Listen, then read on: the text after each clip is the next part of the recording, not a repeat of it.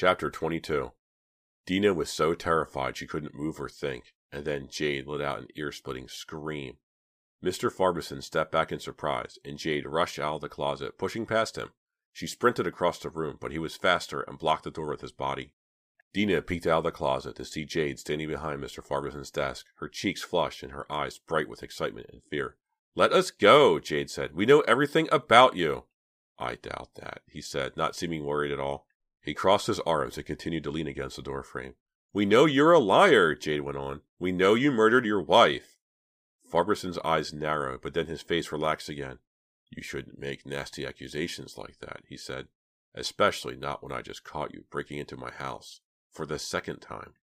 I warn you, Jade went on. You'd better let us go, or. Or what? Mr. Farberson said nastily. Dina helplessly continued to watch, admiring her friend for standing up to Mr. Farberson, but she could see Jade had run out of threats. Quick as a cat, Mr. Farberson grabbed Jade by the wrist. Let me go! she screamed. She picked up an ashtray with her free hand and swung it at Mr. Farberson, but it slipped harmlessly from her fingers and shattered to the floor. Mr. Farberson grabbed her other wrist and she screamed again. So, you like to play rough, do you? he said. Frantically, Dina searched for anything or any way to help her friend. Let her go! she yelled. She threw her flashlight at Mr. Farberson, catching him on a shoulder, but he only grunted and he held on more tightly to Jade. Jade tried to scratch and bite Mr. Farberson, but he easily held her off. Suddenly tiring of her, he shook her. All right, he said. Enough playing around. It's time to teach you girls a lesson. He slammed Jade hard against the desk. She gasped and screamed again. Run, Dina! Get help! Dina didn't want to leave Jade, but there was no way she could fight Mr. Farberson. She fled from the room and down the stairs. Behind her, she could hear Jade and Mr. Farberson continuing to struggle. At the foot of the stairs, she paused a moment, deciding where could she go for help? The nearby houses all seemed to be deserted. Then her eye fell on the phone. Better to call the cops from here, she thought. She picked up the phone, started to dial, and got nothing but dead air. Too late, she remembered that the phone was out. This all started with a phone call, she thought, and it might end because she couldn't make one. At a heavy footstep, she turned to find Mr. Farberson standing right behind her. Phoning for pizza? he asked. Dina stared at him, her heart pounding in her throat. Where's Jade? she asked, backing away. Taking a little nap, you might say, said Mr. Farberson, and I'm sure she just loved for you to keep her company. Dina backed up slowly, then, on an impulse, spun around and sprinted toward the kitchen. But Mr. Farberson was right behind her. Desperately, she reached out for something, anything to use as a weapon. Her hand closed on the handle of an iron frying pan and she gripped it tightly. Mr. Farberson, his big body in silhouette because of the light behind him, lumbered slowly toward her, his hands outstretched like those of a movie monster. This is a nightmare, Dina thought. This can't be happening to me. But she wasn't dreaming, and Mr. Farberson proved it the next instant when he lunged at her. With a little shriek, she swung the pan as hard as she could and felt it connect. He let out a bellow of rage, then grabbed the other end of the pan and began to twist. The rough metal cut her fingers, and she had to let go. Mr. Farberson reached out, grasped her shoulders, and picked her up as easily as if she'd been a doll. You little idiot. You cut my hand with that frying pan, he said. Who would have thought two girls could cause me so much trouble? Dina struggled, but it was no use. She had started to cry and tried to stop, but couldn't. He carried her into the living room and set her down at the bottom of the stairs, closing his hand on her arm like a vice. Come on, he said. I don't care if I break your arm.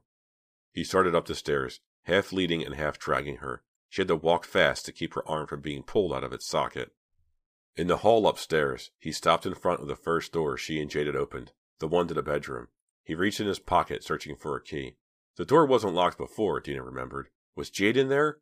She didn't have time to think about it, because just for a moment he let her go while he unlocked the door. Dina knew this was her last chance. She began to run down the hall, but Mr. Farberson was fast for such a big man, and he tackled her, throwing her to the floor on her back. She fought as hard as she could, struggling desperately. She heard a ripping noise as Mr. Farberson tore her poncho up the middle and pulled it down so her arms were trapped at her sides.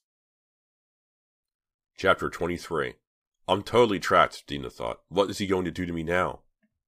Hey, what's this? he said. The torn poncho revealed a letter in her waistband. He snatched it out, and his face grew even angrier. So, he said, this is what you are after. Quickly, he pulled Dina to her feet and pushed her into the bedroom. Then he followed her in, slammed the door, and stood still for a moment, breathing hard. Dina had fallen against one of the bureaus. She pulled herself to a sitting position, then looked around. Jade was lying crumpled at the foot of the bed. Jade! she cried in horror. The still form didn't move. Jade! This time Dina screamed it. You've killed my friend! She yelled at Mr. Farberson. She was so frightened and angry she could hardly breathe. She's just knocked out, he said. I wouldn't be surprised if she's playing possum. I didn't hit her hard enough to kill her. Not yet. On the bed, Jade moaned. Dina struggled with the poncho and finally twisted free of it. Then she went to her friend. A nasty bruise was forming on Jade's forehead, and she was very pale, but after a moment her eyes fluttered open. Dina, she said. Jade, cried Dina. Jade, are you all right? My head hurts, said Jade. What's happening? Oh! She gasped as she saw Mr. Farberson still standing in front of the door. He was holding a letter in one hand, tapping it against the other, blood dripping from the cut where Dina had hit him. He found her proof, said Dina, still crying. I'm sorry, Jade. What I found was a letter that belongs to me, said Mr. Farberson. Something you girls were trying to steal. I've half a mind to turn you girls over to the police. For a moment, Dina felt a surge of hope. Maybe he wasn't going to do anything terrible to them. Maybe he would just turn them over to the police. At least then they'd be safe. Tell me what you think you know, girls, Farberson said. We don't know anything, Dina said quickly. Oh, is that so? Farberson said, his eyes narrowing. Hey, I'm not playing games here.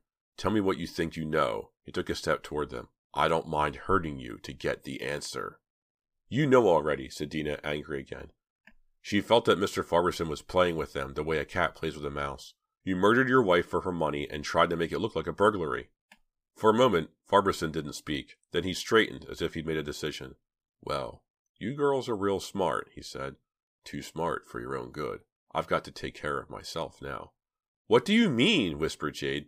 I mean you were right about everything, he said. Maybe I killed Edna. Dina felt cold all over. He wouldn't be confessing if he was going to let her and Jade go. The only thing she could think to do was keep him talking, to buy time somehow. You killed her and convinced the police it was Chuck, she asked. A strange smile formed on Farberson's face. When you three kids showed up that night, it was like pennies from heaven. You bought me even more time. Time to do what I had to do and get away. I'm grateful to you, if you want to know. You still can get away, Dina said quickly.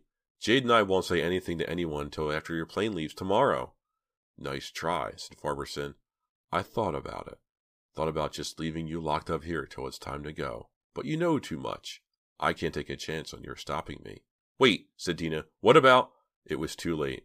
Mr. Farberson had backed out the door. Don't go away now, he said, grinning nastily. He slammed the door, and Dina heard the key turning in the lock. His footsteps faded down the hall. Chapter 24 Dina ran to the door and tried to open it, just in case, but the knob wouldn't turn. Come on, she said to Jade. We've got to get out of here.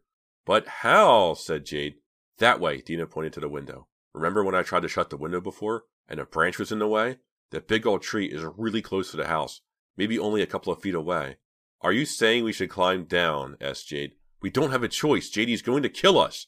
She lifted the window latch and began to push, but the window was stuck. Hurry, Dina, said Jade. He's coming back. Now Dina could hear Mr. Farberson's footsteps on the stairs, too. Why did I ever want to shut this window? Dina moaned. She pushed as hard as she could, but nothing happened. We've got to slow him down, said Jade breathlessly. Come help me. Dina watched as Jade pushed against a heavy chest of drawers. She ran to help her friend. With both girls pushing as hard as they could, the heavy object began to move slowly across the floor. Outside the door, the sound of Mr. Farberson's approaching footsteps echoed. Hurry! said Jade again. The chest moved inch by inch and stopped against the door just as Mr. Farberson's key slid into the lock. Dina darted back to the window. There was a thumping sound as Mr. Farberson tried to open the door and found the bureau blocking his way. Dina heard him curse loudly. Then there was a tremendous thud as Mr. Farberson threw himself against the door. The chest moved an inch or two. The door was open far enough now for Mr. Farberson to stick his arm through. You can't keep me out, he said from the other side of the door and he began to laugh, a chilling laugh. With renewed desperation, both girls pushed on the window again, and this time it sprang open. Dina looked out. Four feet below the window was a limb thick enough to hold both girls. The branches near the window were too thin to offer much of a handhold. The tree was still slippery with water. The bureau gave a sudden lurch. If Mr. Farberson had been any smaller, he could have burst into the room at that moment. Move, Dina! cried Jade, her voice filled with terror. Dina took a deep breath and climbed onto the window sill. She turned around and, gripping the sill with her fingers, swung out and down. With a relief, she felt her feet touch the limb below, and she let go of the window sill, sagging against the trunk. Gratefully, she wrapped one arm around the rough bark and held the other out to Jade. Seconds after Jade joined Dina on the tree, Mr. Farberson appeared in the window. You won't get away, he snarled, and he immediately disappeared. He's coming outside, Jade whispered. Quick, climb down. Dina looked down and realized they were much higher up than she had thought. The next branch was just beyond her reach. Why didn't I ever learn gymnastics? she asked herself. I can't, she told Jade. It's slippery and too far. I'm taller, said Jade. I'll try. Then if he. Oh! Her eyes grew wide with a new fear. In the light from the kitchen window, both girls could see Mr. Farberson walking toward the tree. He was holding something long and bulky, and when he got closer, Dina realized it was a chainsaw. He can't use a chainsaw at night, Dina said in disbelief. He'll wake everyone on Fear Street. Is he crazy? Yes, whispered Jade. Yes, he is. I mean, he's gone over the edge. Just look at his eyes. Dina squinted down and saw what Jade meant. Mr. Farberson's face still looked mean and angry, but now there was something else there, a wildness that revealed he was out of control. The whites of his eyes were huge in the dim light. Once again, he let out a terrifying laugh. Dina shivered. Somehow, this new Mr. Farberson was even scarier than the man who'd been threatening them. He started to rev up the saw. Just before the deafening roar blotted out all other sound, Dina thought she heard a high pitched wail. The tree began to vibrate as Mr. Farberson cut into it with the power saw. Dina and Jade held onto the trunk as tightly as they could to keep from being shaken off and into the whirling blades of the chainsaw. He'll saw right through it in no time, Dina cried, almost slipping off the branch. We're going to fall, Jade said, looking down. Down below, Farberson pulled back the saw, revved it up again, and, glaring up at the girls, returned the blade to the tree. The saw made a deafening grinding sound as it ate deeper into the tree. Sawdust and wood chips flew all around. Dina heard a cracking sound. We're going down, she cried. Chapter 25 Suddenly, Jade grabbed Dina's arm. Look, she mouthed the word. Dina turned her head. There, in the distance, coming from the direction of the mill road, was the most beautiful sight she'd ever seen the flashing red lights of police cars. Another cracking sound. The tree began to tilt. Help was on the way, but would it arrive in time? In the next instant, everything seemed to happen at once. The tree tilted even farther. Dina closed her eyes and held tightly to the trunk, expecting each moment to be her last. Then suddenly, the yard filled with an eerie, flashing glow as police cars pulled up to the house. A police officer ran across the lawn, his gun out in front of him. With relief, Dina recognized Detective Fraser. His gun flashed once, then twice more. Mr. Farberson stood stock still, then jerked backward and fell, the chainsaw still roaring in his hands. Quickly, the detective ran to Farberson and shut the machine off. The relief from the noise and vibration was startling. In the sudden silence, Dina wondered for a moment if she had gone deaf. You girls okay? Detective Monroe was under the tree, peering up at them. Behind him, Detective Fraser and a uniformed policeman were bent over Mr. Farberson. Try not to move, Monroe said. I'll get a ladder. Dina was so relieved she felt weak all over. She looked at Jade and could see she felt the same way. Both girls were crying tears of relief, and it was only when the tree swayed again that Dina realized they were still in trouble. The yard was now filled with the voices of shouting men, the sounds of motors running and radios squawking. Through the dense leaves, Dina could see someone speaking into a walkie-talkie, and behind him, could could it be her father and Chuck? Detective Monroe had arrived with a tall stepladder, and he climbed it while a uniformed policeman held it steady. He reached out for Dina first. Gratefully, she put her arms around his neck and relaxed as he carried her down the ladder. A minute later, he returned with Jade. Just as he was setting her on the ground, someone shouted, Look out! Slowly at first, then more quickly, the tree toppled to the ground, its long branches smashing into the ground floor windows in the back of Mr. Farberson's house. Dina looked at it for a moment, her heart thudding in her chest. And then she passed out. Chapter 26 when Dina woke up a few minutes later, she was lying on someone's coat on Mr. Farberson's porch. Next to her, Jade was sitting cross legged, holding a cloth to her forehead, and next to her, Chuck was hunkered down, gazing at Jade with a tender smile. Dina struggled to a sitting position, then looked around, not believing her eyes. Detectives Fraser and Monroe, three uniformed cops, and her father were all gathered around the porch, staring at her and Jade. How are you, sweetheart? asked her father. He leaned down and gave her a quick hug. Daddy, she said, and Chuck, what happened? Chuck grinned his goofy grin at her. It's kind of a long story, he said. Where's Mr. Farberson? Dina asked them. Over there, said Fraser, pointing to the side yard. He's wounded, but he'll probably recover, to stand trial. He leaned back on the porch railing and crossed his arms. It looks as if you girls have quite a story to tell, he said. While we're waiting for an ambulance, why don't you tell us what you're doing here? We were trying to find out what we could about Mr. Farberson, Dina said. And what did you find out? Fraser's face was blank, and Dina had no idea what he was thinking. He killed his wife, said Jade. He did it for her money. You're sure of this, said Fraser. Beside him, Detective Monroe had started to take notes. Look in Mr. Farberson's pocket, said Dina. He has a letter from his wife saying she was leaving him, and he has plane reservations to South America. Besides, said Jade, he told us he did it. Dina noticed that Jade's voice was no longer dull, but strong, and that her face had some of the old sparkle in it. You say Farberson told you he killed his wife, said Fraser. Did he happen to mention why? His voice sounded faintly sarcastic, and Dina suddenly felt angry. His wife had a lot of money, Dina said, her voice showing how she felt. She wasn't going to let him have any more of it. Besides, he was having an affair with his assistant, Linda Morrison. Just how did you girls come by all this information? Fraser asked, turning back to the porch. We looked for it, said Jade, sounding bitter. We went to where Mr. Farberson worked, and to Mrs. Morrison's house, and then we came here. You took an awful chance, said Fraser.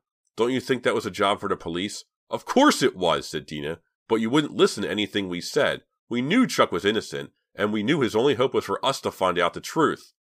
To Dina's surprise, Fraser smiled. I guess I should tell you, Farberson has been our number one suspect for some time, he said. We've just been waiting till we could get proof. You've been w- w- waiting? Dina stammered. But what about Chuck? All this time you've had him locked up? Take it easy, Dina, said Chuck. It's okay. How can it be okay? protested Dina. If the police knew all along you were innocent, how could they have? We didn't know for sure, Detective Fraser interrupted. You see, Farberson was clever to involve you kids. Finding Chuck's prints in the knife threw us off at first. But then we started watching Farberson. We didn't have any evidence, and we didn't want him to know he was a suspect. You kept my brother in jail for a week just to help your investigation. Dina was so angry she felt like throwing something. Hey, Dina, take it easy, said Chuck. Let Detective Monroe explain. No, I'll explain, said Mr. Martinson. Dina studied her father, wondering if everyone had gone crazy. My lawyer arranged to get Chuck out on bail on Wednesday, Dina's father said. But Detective Fraser explained the situation to me. He told me there was a better chance of arresting Farberson if he continued to think Chuck was the main suspect. And you agreed? Dina remembered how Chuck had looked when she visited him in jail. How desperate, how frightened. Now, suddenly, she was furious at her father, as furious as she was at the detectives. Mr. Martinson looked embarrassed and shrugged. It was only for a couple of days, he said. Chuck would have gotten out tomorrow anyway. I wanted to help the police, and I thought it might teach Chuck a lesson. It's okay, Dad, Chuck said. I think I understand. He had one hand on the back of Jade's neck, and Dina thought he was a different person from the boy who had come to Shadyside less than three weeks earlier. His face looked older, more serious. All traces of the bitter sneer had disappeared. An ambulance sped down Fear Street then and turned into the driveway. Detectives Fraser and Monroe went over to assist the paramedics. Dina and Jade watched as they loaded Mr. Farberson onto a stretcher and then put him in the ambulance. I can't believe it's over, said Dina. Believe it, said Chuck. Thanks to everything you and Jade did, the police know the truth. They know I'm innocent, and they have the evidence against Farberson to put him in jail for life. The ambulance backed out of the driveway and sped back to the mill road, its red lights blinking. The police experts all seemed to have finished their work and started to pack up. Do you need us for anything else? Mr. Martinson asked Detective Fraser. Nah, go on home, said the detective. But I want to talk to the girls again tomorrow. Fine. Ready, girls? Dina pulled herself to her feet. You bet, she said, and then she stopped and turned back to Detective Fraser. There's just one thing I don't understand, she said. What's that? said Detective Fraser. Nobody knew where we were. How did you get here in time to save us? You've got Chuck to thank for that, said Detective Fraser. He tried to call your parents and tell them what you girls were planning, but he couldn't get through. So he finally called me at home and said he wanted to confess. You what? said Jade and Dina together, staring at Chuck. Chuck just grinned his goofy grin. I had to see him as soon as possible, he said. It was the only way I could be sure he'd listen to me. Dina and Jade just stared at each other, then back at Chuck. Jade started laughing. I don't believe you did that, Chuck, she said, gasping. After everything you promised? After everything we've all been through? What are you talking about? said Chuck, looking puzzled. I just mean, said Jade, still laughing, that you, you made another prank phone call. Chapter 27 Monday in school, no one could talk about anything but what had happened. There had been only a brief article in the paper about Mr. Farberson's arrest, but somehow word got out that Dina, Chuck, and Jade had all been involved.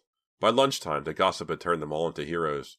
When Dina went to her locker before lunch, she found a traffic jam. It seemed that everyone in school wanted the juicy details. Congratulations, Dina, said Delia O'Connor. Did you really help the police solve a murder? Corey Brooks wanted to know. Okay, everybody, take a number, Dina cracked. At that moment, Lisa Bloom came up, her notebook ready. Good morning, Dina, she said. You must feel great. I'm just glad it's all over, Dina said truthfully. I'm ready to write that exclusive, Lisa said. Can we talk after school? Dina said. I'm starving. Well, can you just tell me if it's true that your brother made a fake confession? Lisa persisted. Here he comes now, said Dina, banging her locker shut. Why don't you ask him yourself? Now Chuck came around the corner, holding hands with Jade. Jade was wearing one of her fabulous multicolored outfits, and she looked gorgeous. She was smiling at Chuck as if she'd never let him out of her sight. Lisa pounced immediately, and Dina was surprised to see Chuck grin and start answering her questions. Dina started to walk over to Jay when she saw Rob Morrell walking toward her. Hey, how's it going? he said with a big smile. Hi, Rob, she said, too surprised to feel shy. I tried to call you this weekend, he said. Now I know why you didn't answer. She just smiled at him, not knowing what to say. The thing is, Rob went on, some of the gang are coming over to my house to watch some tapes. I'd like it if you'd come too. I I'd like that very much, Dina said, her heart pounding. Great, said Rob. I'll pick you up around seven. And you too, he added to Chuck and Jade. Come on over. Thanks, said Jade. I might have too much homework tonight. I'll let you know later. Dina, I'll give you a call after school. Okay, said Dina. She started to turn down the hall, then stopped. On second thought, she told Jade, I think I've had it with telephones for a while. Maybe you should just send me a postcard. This concludes Nightfall Audiobooks' production of The Wrong Number by R.L. Stine, a Fear Street novel, Book 5. Thank you for listening to a Nightfall Audiobooks production of The Wrong Number by R.L. Stine, a Fear Street novel, Book 5. This book was a lot of fun to read. I read this when I was a kid, I remembered the ending being something with a chainsaw, and as a kid, a chainsaw is very loud and powerful and visceral. Seeing the antagonist use a chainsaw to try to cut a tree down to kill the girls, that was way over the top when I was a kid. I really liked this novel. I love the Dina and Jade relationship. I like how I cast Jade as being kind of a dumb valley girl, but she clearly has way more in the smarts department than Dina does. Jade's putting it all together, but she sounds like she's annoyed and half asleep all the time. It's great. I love how I cast this book. I had forgotten all about Chuck. I'd forgotten the names of all the characters. I'd forgotten most of this book. So when I read it, it was like reading a brand new novel. I especially liked Dina and Jade's banter when they were in the dumpster.